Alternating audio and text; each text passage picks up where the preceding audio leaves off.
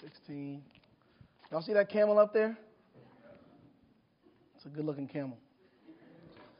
Um, again, good morning. It's good to be uh, up here with you again.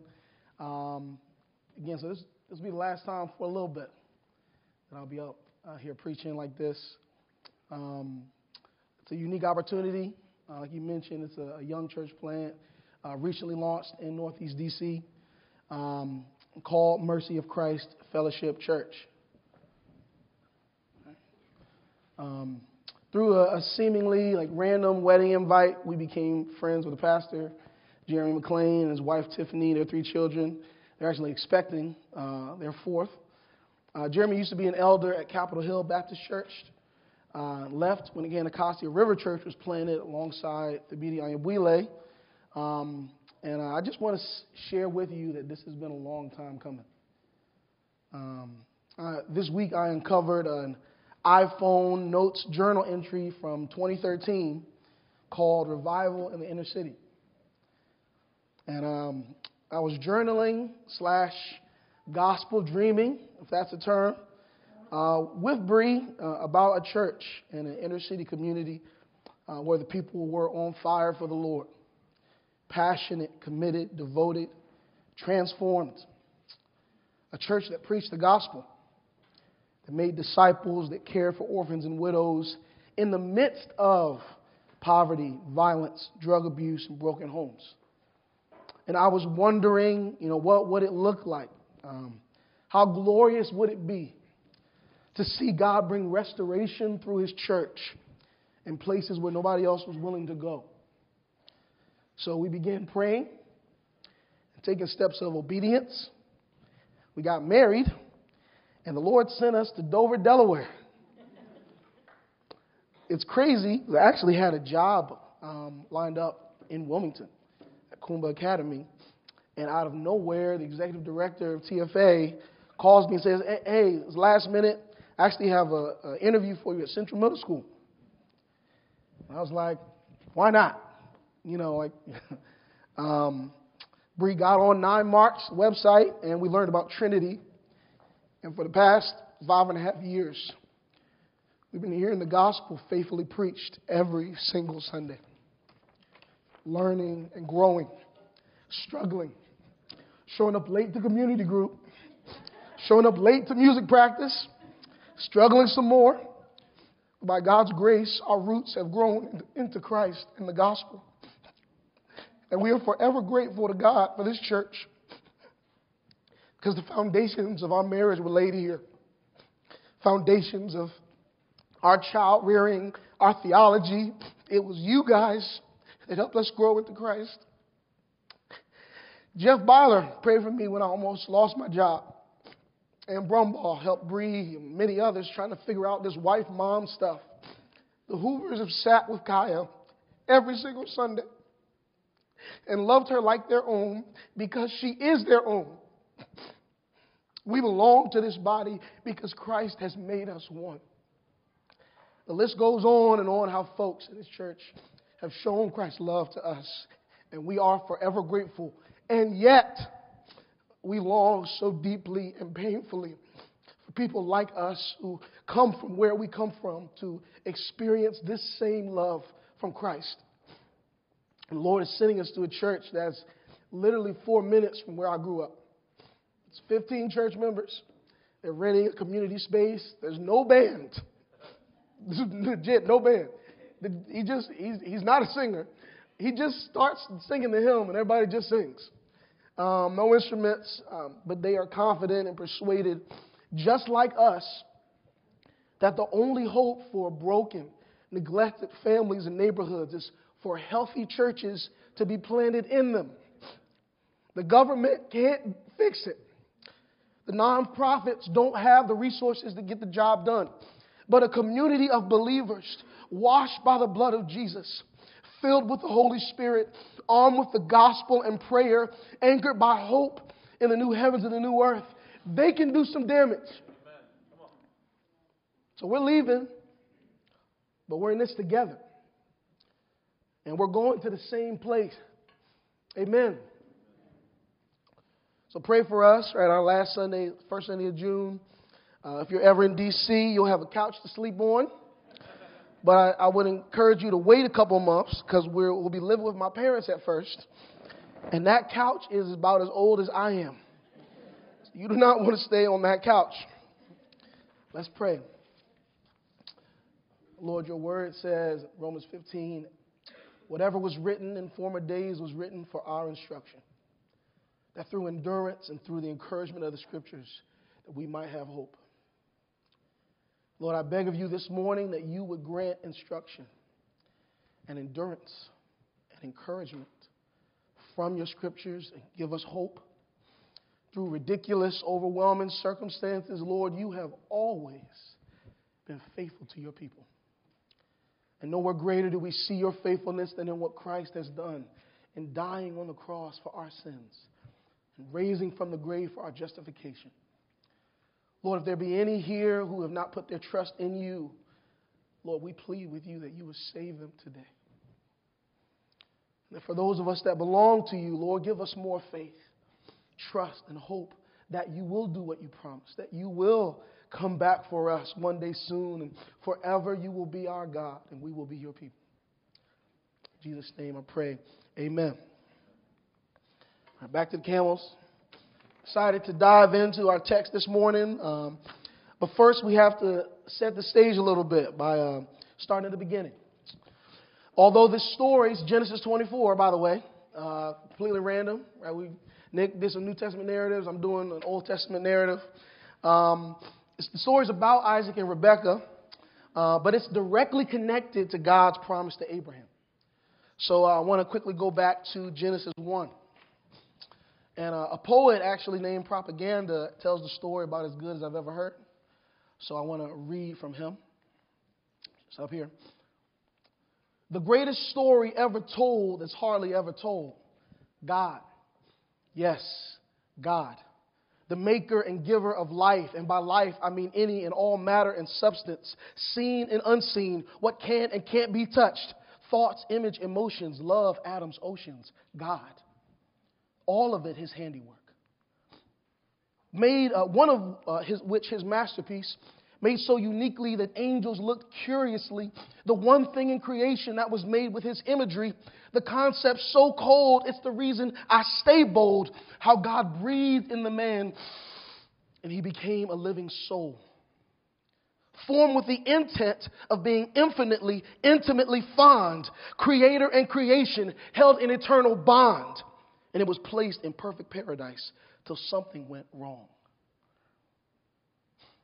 That perfect paradise was Eden, and the Bible would describe its conditions as shalom. Everybody say shalom. Shalom is a, is a peace, a balance, a, a harmony between humans, a harmony with creation, harmony with God. And that's something that went wrong in Genesis 3 was mankind's rebellion. Adam and Eve, they were deceived by the serpent. They ate the fruit God commanded them not to. They were not content to just be like God, made in his image. They wanted to be their own gods. And because Adam was the steward of God's creation and the representative of humankind, all humankind and creation reaps the consequences of his decision. No more shalom. Instead of harmony with each other, mankind becomes violent, self centered, racist, and nationalistic always seeking to dominate each other.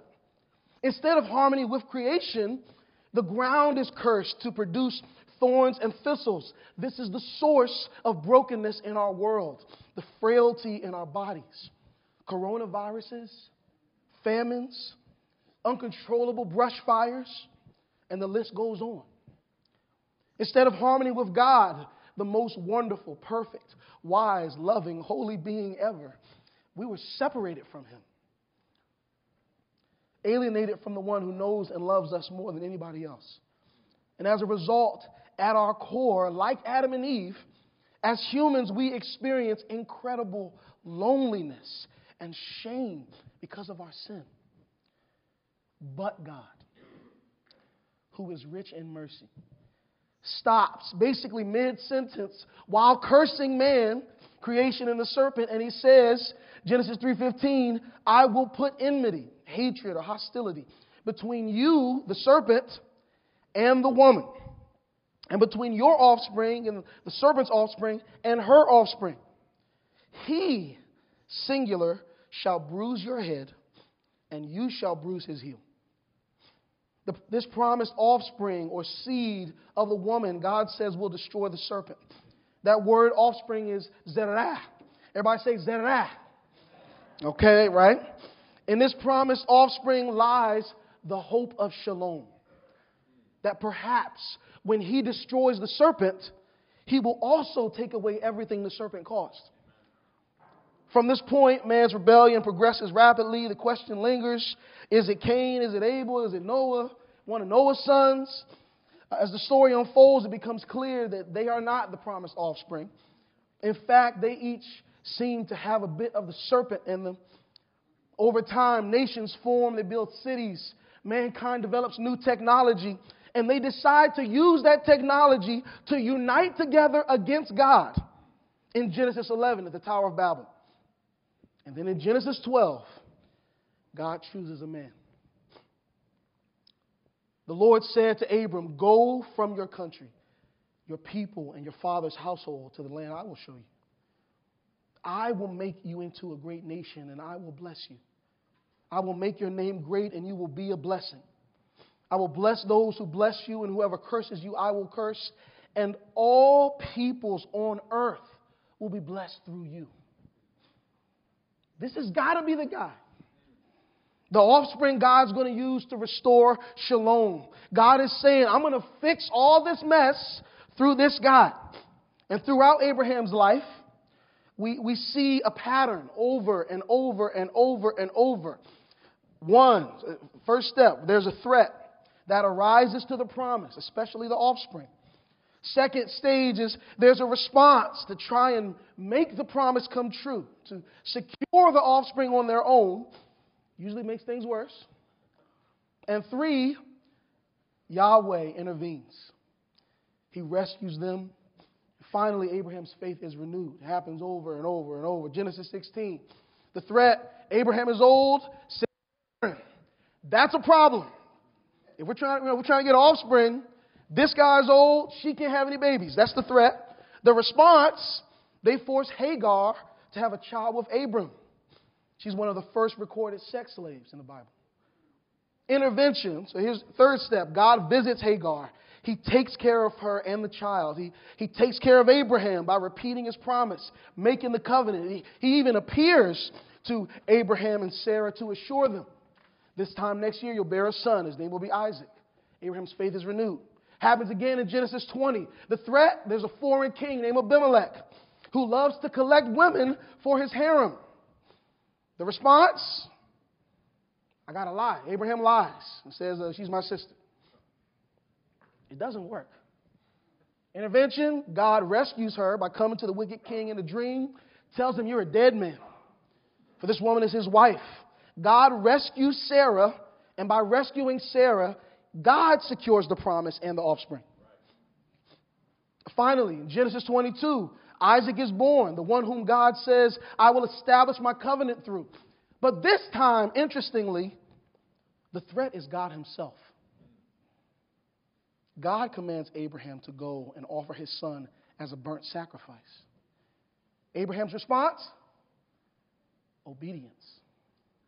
He makes the journey, he gathers the supplies, sets up the altar, he binds his son. He's finally learned not to try and deal with the threat on his own. Instead, he trusts God. The author of Hebrews tells us that Abraham reasoned that even if Isaac died, that God had the power to raise him from the dead.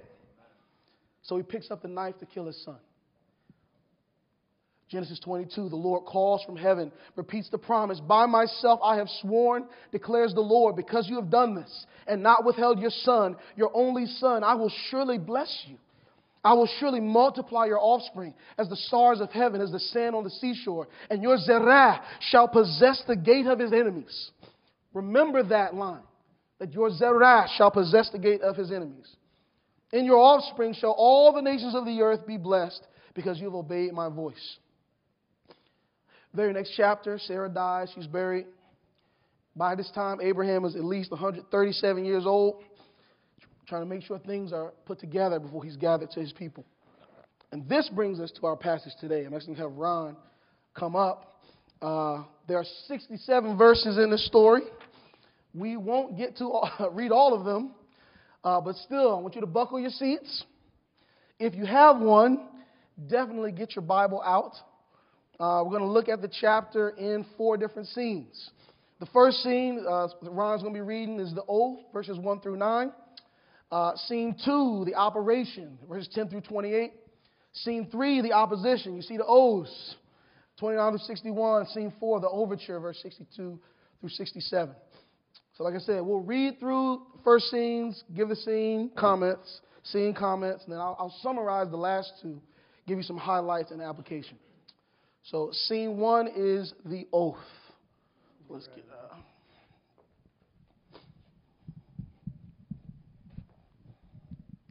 so, read along uh, with us Genesis 24, 1 through 9. Now, Abraham was old, well advanced in his years, and the Lord blessed Abraham in all things. And Abraham said to his servant, the oldest of his household, who had charge of all that he had had, Put your hand under my thigh, that I may make you swear by the Lord, the God of heaven and the God of earth, that you will not take a wife for my son from the daughters of the Canaanites, among whom I dwell. But you'll go to my country and my kindred and take a wife for my son Isaac. Uh, the servant said to him, Perhaps the woman may not be willing to follow me to this land. Must I then take your son back to the land from which you came? Abraham said to him, See to it that you do not take my son back there. Mm. The Lord, the God of heaven, who took me from my father's house and from the land of my kindred, and who spoke to me and swore to me, To your offspring I will give this land. He will send his angel before you, and he shall take a wife for my son from there. But if the woman is not willing to follow you, then you will be freed from this oath of mine. Only you must not take my son back there. Mm. So the servant put his hand under the thigh Abraham, his master, and swore to him concerning the matter. Amen. Y'all clap it up for Ron. I told him I needed an old guy to read that portion. And uh, he was like, you know, whatever. um, three quick comments. Number one, you, you see it right there in verse 1 the Lord had blessed him in all things. There's that special key word. It, it should signal to us that the promise has not been forgotten. Even though Abraham is old, Sarah has died, God is still blessing this man. God has kept his promise all this time, and he will continue to do so for his own name's sake. Number two, verse 2 says, Put your hand under my thigh, that I may make you swear by the Lord. Now, I got to ask Has anyone in here ever met an 140 year old man? Okay, no hands. I want you to try and imagine one. And then imagine if he asked you to put your hand under his thigh. Somehow, I just feel like that might not be pleasant. The conservative ESV commentary calls it a sign of remorse and submission. That's nonsense. The IVP commentary and GotQuestions.org goes a bit further. They say by placing his hand inside Abraham's thigh in the vicinity of his genitals, the servant ties his oath of obedience the acquisition of a wife to the perpetuation of Abraham's line. The thigh oath was considered uh, excuse me, the thigh was considered the source of posterity in the ancient world, more properly, the loins. There are two reasons why someone would take an oath in this manner. One, Abram had been promised a seed by God, and this covenantal blessing was passed on to his son and grandson. Abraham is making his trusted servant swear on the seed of Abraham that he would find a wife for Isaac. Two, Abraham received circumcision as the sign of the covenant. Our custom, America, we swear on the Bible. Put your hand on the Bible. The Hebrew custom was to swear on circumcision, the mark of God's covenant. So when he's telling them, you know, you must swear on my zerah and the covenant, you will do these, these two things. He can't, he, there's no other swear higher than those for, for, for, for, for Abraham. You must swear on my seed and on the covenant that you will do two things. Number one, you must not take a wife for my son from Canaan. Two, you must not take him back there. Why is this such a big deal? Short answer idolatry. Deuteronomy 7 says that you shall not intermarry with them, giving your daughters to their sons, taking their daughters for your sons. For they would turn away your sons from following me to serve other gods. Then the anger of the Lord will be kindled against you, and he would destroy you quickly. For you are a people holy to the Lord your God. The Lord your God has chosen you to be a people for his treasured possession out of all the peoples who are on the face of the earth. There isn't a third option, right? Either you're the seed of the woman or you're the seed of the serpent. Mankind's first responsibility was to fill the world with God's image bearers. Sin made that task impossible because you will become like what you worship. You worship arts, entertainment, fashion. Your affections, your uh, ideologies will start to mirror what you worship. So, idolatry is an existential, critical threat to the promise and the offspring.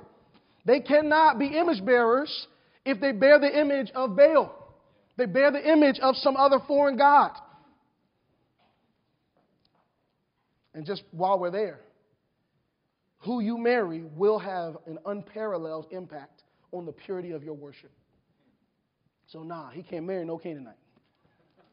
And no, don't you take him back to my home. Why? Because God promised us this land. Genesis 17. Abraham knows all too well what happens when we start to compromise on God's promise. He ends up with Ishmael. So we stay in here, and you're going to get a wife from over there. All right, last comment as, as Bree comes up. Um, read the next passage. Last comment. I love how open handed Abraham holds the promise. Verse 8 it says, If the woman is not willing to follow you, then you will be free from this oath of mine. This task is clearly of utmost importance, right? This is, this is super important. Hence the thigh oath, right? You ain't taking the thigh oath to go get some milk, right? This is a big deal. And at the same time, Abraham knows that Yahweh is running the show. He's the one that made the promise. And he is the one that will ensure the servant is successful. So, scene two. Uh, this is um, verses 10 through 28. The servant took ten of his master's camels, and with all kinds of his master's goods in hand, he went to Aram Naharaim, to Nahor's town. At evening, the time when women went out to draw water, he made the camels kneel beside a well outside the town. Lord, God of my master Abraham, he prayed, make this happen for me today, and show kindness to my master Abraham. I am standing here at the spring where the daughters of the men of the town are coming out to draw water.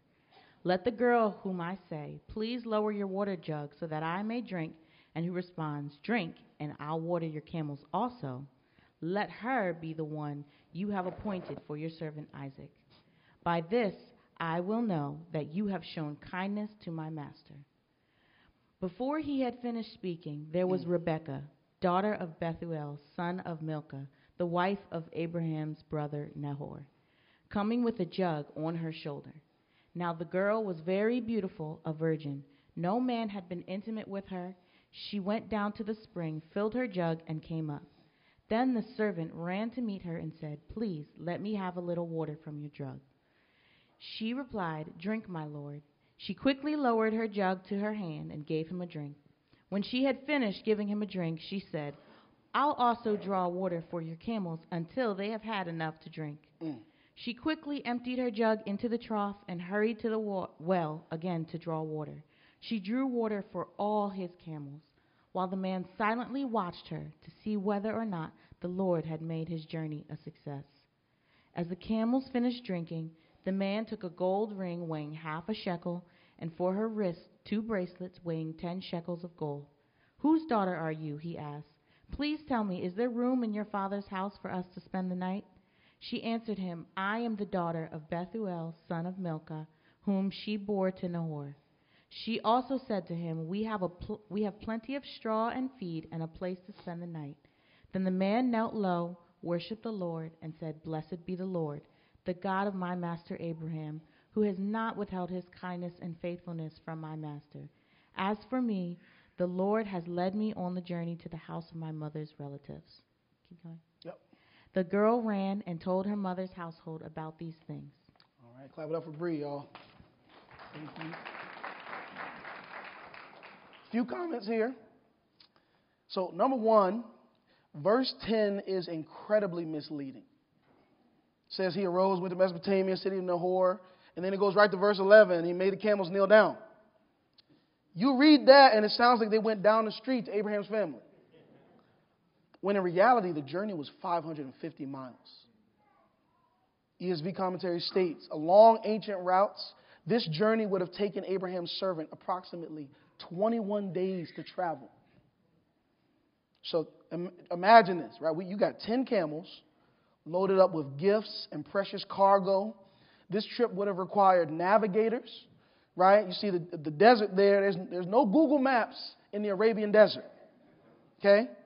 This, this trip also required armed men.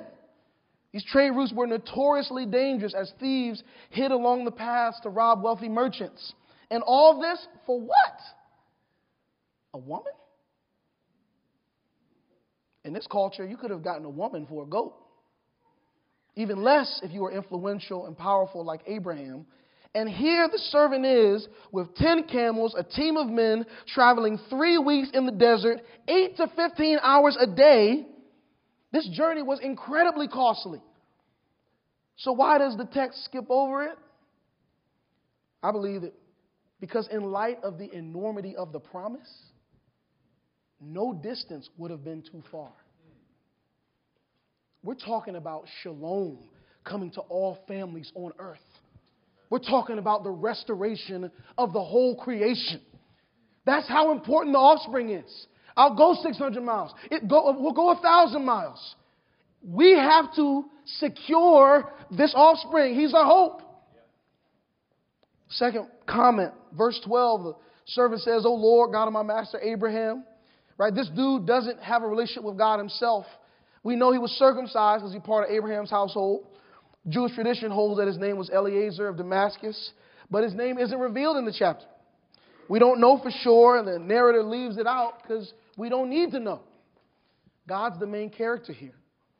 And Yahweh, in his incredible kindness, is honoring the prayer of an outsider. He even gives the servant the sign he's looking for. Third comment God demonstrates his sovereign power and foreknowledge in that in verse 15, before he had finished speaking, Rebecca was already coming. Who could do this but God? Our God is sovereign over the affairs of men. The king's heart is a stream of water in the hand of the Lord. He turns it wherever he will. Our God knows exactly when, excuse me, when the servant and their caravan will arrive. He ensures Rebecca gets there first. He makes sure she responds exactly the way the servant requested. He is literally in control of everything. And I'm stressing about the coronavirus. Really? You worried about money? You anxious about when you're going to find a husband or wife? We got to leave the text for a second. Church, our God is sovereign. He knew you before you came to be. Every single one of your days is written in his book. Psalm 139, 16. Your fears ought not, should not hinder you from obedience, whatever those fears may be. Fourth comment Rebecca is truly a diamond in the rough. And this is God's kindness. First of all, it's amazing enough that the servant was led directly to Abraham's family. Abraham hadn't been back there since he was 75 years old. That was over 60 years ago. They could have moved, could have been displaced. So it's, it's already like, oh my goodness. I go this whole way and you lead me right to my master's family. No, also, she's a virgin and she's beautiful. What are the chances of that? Nobody else snatched her up yet. Next one, right? The servant runs up to her, verse 17, which is highly inappropriate in the ancient world for a man in public to ask a maiden for anything. But she's not shy. She quickly gives him a drink. She offers to water the camels. She quickly empties her jar and runs back and forth, back and forth, filling the trough for all 10 camels.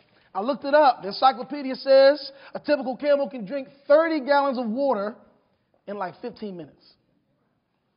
30 gallons, and she, he got 10 camels, and she's boom, boom, boom, boom. Got it, got it, got it. So let me summarize. She's from the right family. She's a virgin. She's beautiful. She's not shy. She's also humble. She's submissive. She's industrious. She's hospitable and hardworking. As Andy Mineo says, that's a layup. That's a layup. That's, that's easy. That, you, you're the one you marry. She's the one. The servant is blown away. Verse 21 that he gazed at her in silence. The only thing that was required for her was to, to be a maiden from this family. But all these other traits that God has built into her represent the kindness of God toward Isaac. A gift. Finally, we realize how perfectly God has prospered his journey. I love that he bows his head and worships the Lord. It's such a great reminder that we need to always turn back to praise the Lord when we see his goodness. For the sake of uh, time, I want to summarize the final two scenes. Scene three is opposition. Scene four is the overture. Uh, kind of conclusion. Rebecca's brother Laban makes his way outside after hearing the commotion, and he sees the ring and the bracelets. He runs to invite the servant and his men to come inside and eat. After everyone gets settled, the food is set before them. But the servant, ser- the servant says, I will not eat until I have said what I have to say. He then recounts the entire story. He's careful to talk significantly about how prosperous Abraham has become, uh, the sign of the covenant, one of the signs, that all of this will be passed to the son. He talks about the oath Abraham made him take. Thankfully, he leaves out the thigh part. He tells them all, step by step, what happened at the well, his prayer, Rebecca's response as God's answer to his request. Then he says, Now then, if you are going to show steadfast love and faithfulness to my master, tell me. And if not, tell me that I may turn to the right hand or to the left. This servant is not trying to play any games. I, I, I imagine him standing at the table unwilling to recline or relax until the mission, the mission is complete. Laban, her brother, and Bethuel, her father, respond saying, This thing has come from the Lord. We cannot speak to you bad or good. Behold, Rebekah is before you. Take her and go. Let her be the wife of your master's son, as the Lord has spoken. When he hears this, the servant bows himself to the earth before the Lord once again, giving glory to God for his success. And then they pull out all the good stuff jewelry of silver and gold, garments for Rebekah, costly ornaments for Laban and her mother. They all eat and drink and spend the night. The next morning, the servant says, Send me away to my master. But they've had a slight change of heart. Now they're saying, Let the young woman remain with us a while, at least 10 days. After that, she may go. The servant responds, Do not delay me, since the Lord has prospered my way. Send me away that I may go to my master. Now we have a threat arising, right? They want to hold her back 10 days. Servant already knows they got a three week journey ahead of them, right? But by hanging around, they are making vulnerable the mission. right? Robbers could find them. Uh, um, back home, Abraham might die. Laban might have another change of heart, ask for more time. We know he likes to do that. We know from his interaction with later with Jacob. He's always seeking to use the blessing for his own benefit. So they reached an impasse.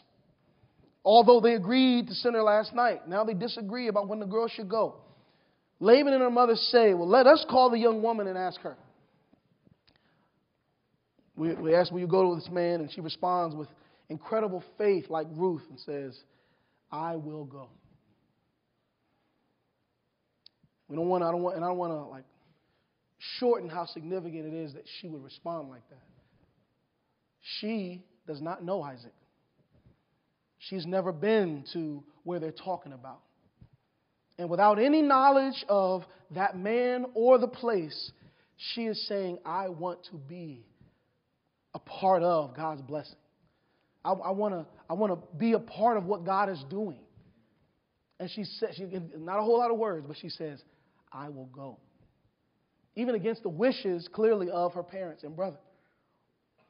They prepare to send her away and they bless her, saying, Our sister, may you become thousands of ten thousands, and may your Zerah possess the gate of those who hate him. Almost word for word, the promise we read earlier in Genesis 22. They make the journey back to Canaan, and the first person to see them when they get there is Isaac. Rebecca lifts up her eyes. Isaac lifts up his eyes. She asks, Who is that man coming to meet us? The servant says, It is my master. So she took her veil and covered herself. The servant tells them the whole story. Then in verse 67, Isaac brought her into the tent of Sarah, his mother, and took Rebekah. She became his wife, and he loved her. So Isaac was comforted after his mother's death. So God, in his faithfulness, secures the promise, secures the offspring. The covenant is passed to Jacob, the son of Isaac, who becomes Israel. He has 12 sons. The line is passed to Judah. Through 400 years of slavery, the Exodus, the wilderness, the promised land, to exile, back to the promised land, back to exile, they're still waiting on the Zerah. They've learned more about him, that, that he'd be a king, but also a servant, that he'd come from the line of David and born in Bethlehem. But we're, talk, we're talking about thousands of, of, of years later. They don't know who the, this offspring is. And we have a woman named Mary that's given a seed by God. An angel tells her, this, His name shall be called Jesus, for he will save his people from their sins. This child is unique. Although born of a woman, he is the Son of God. He grows up and then he goes out preaching, telling folks that the kingdom of God is at hand. He's tempted by the serpent in the wilderness, like Adam and Eve but he triumphs through trusting in God to fulfill the promise. We learn of him uh, in, in 1 John says that for this reason the Son of God appeared to destroy the works of the devil, to destroy the works of the serpent. And that is what Jesus does in his ministry. He's healing people. He's walking on water. He's calming storms. He is demonstrating his authority to bring about shalom for creation. He calls people to believe in him that are Jews, Samaritans, Gentiles, rich, poor, lepers, and beggars. People that were previously at war with each other are now united by their shared belief and submission to him. He's bringing shalom for humans. He's forgiving sins. He's restoring shalom with God as foreshadowing of his final task. Literally, indwelt by the devil, Judas betrays him delivered into the hands of demonically energized men and women, Jesus is crucified. The serpent strikes his heel. But three days later, he crushes the head of the serpent by rising from the grave. He disarmed the rulers and authorities. He put them to open shame by triumphing over in him. Colossians 2 15. Galatians, it says, Now the promises were made to Abraham and to his offspring. It does not say, and to offsprings, referring to many, but referring to one, and to your offspring, who is Christ. Christ is the Zerah. And he promises that one day soon he will fully and finally usher in shalom for all those who have put their trust in him. He is the true Messiah. And if you don't know him this morning, we plead that you would put your trust in him today, that you would bow your knee to him as your king. As we conclude, a, a few thoughts of application.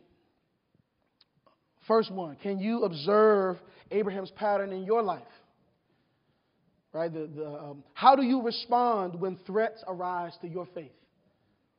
Do you respond in obedience and trust, or do you try to secure uh, the promise yourself, right, through your resources or efforts? Are you like Laban this morning? Maybe you want God for what he can bring you without actually submitting to him. I love the blessing. I love to have a, a secure and, and, and a comfortable family, but I don't want to submit to him fully my whole life. Laban wanted to keep things loose, right? Chill, sit down, and just, just stay for a few more days. Do you find yourself insisting on comfort when others around you have been sent on a mission? This is a, a big warning for, for us parents. Don't hold your kids back from following God. Uh, I, uh, in college, um, went through a you know really tumultuous time in my faith, and uh, I remember going to my dad and saying, "Hey, Dad, I, I want to drop out, and um, I want to go to this ministry down in Texas." And uh, his first response was he actually laughed in my face. Um, again, he's, he's trying to be reasonable. Like, look, man, you need to you need to finish that. Um, he goes away and he prays. I'll never forget. He came back to me. Um, he, you know, he had to he had to give me the payment for the application or whatever. And he said, um, he said, son, I don't want to, I don't want to stand in the way of something God might be calling you to. So, go for it. And that was critical in my life. The Lord used that season and, and that ministry to, to form me. And I, I honor my father because he was willing to submit to the Lord, even despite his better sense. Right? You know, like, he, you come on, Chris, just do this, you know, you'll, you'll be good. But again, that's, that's, that's, that's a real warning for us as parents is we need to make sure that we are not hindering the purposes of God in, in their lives.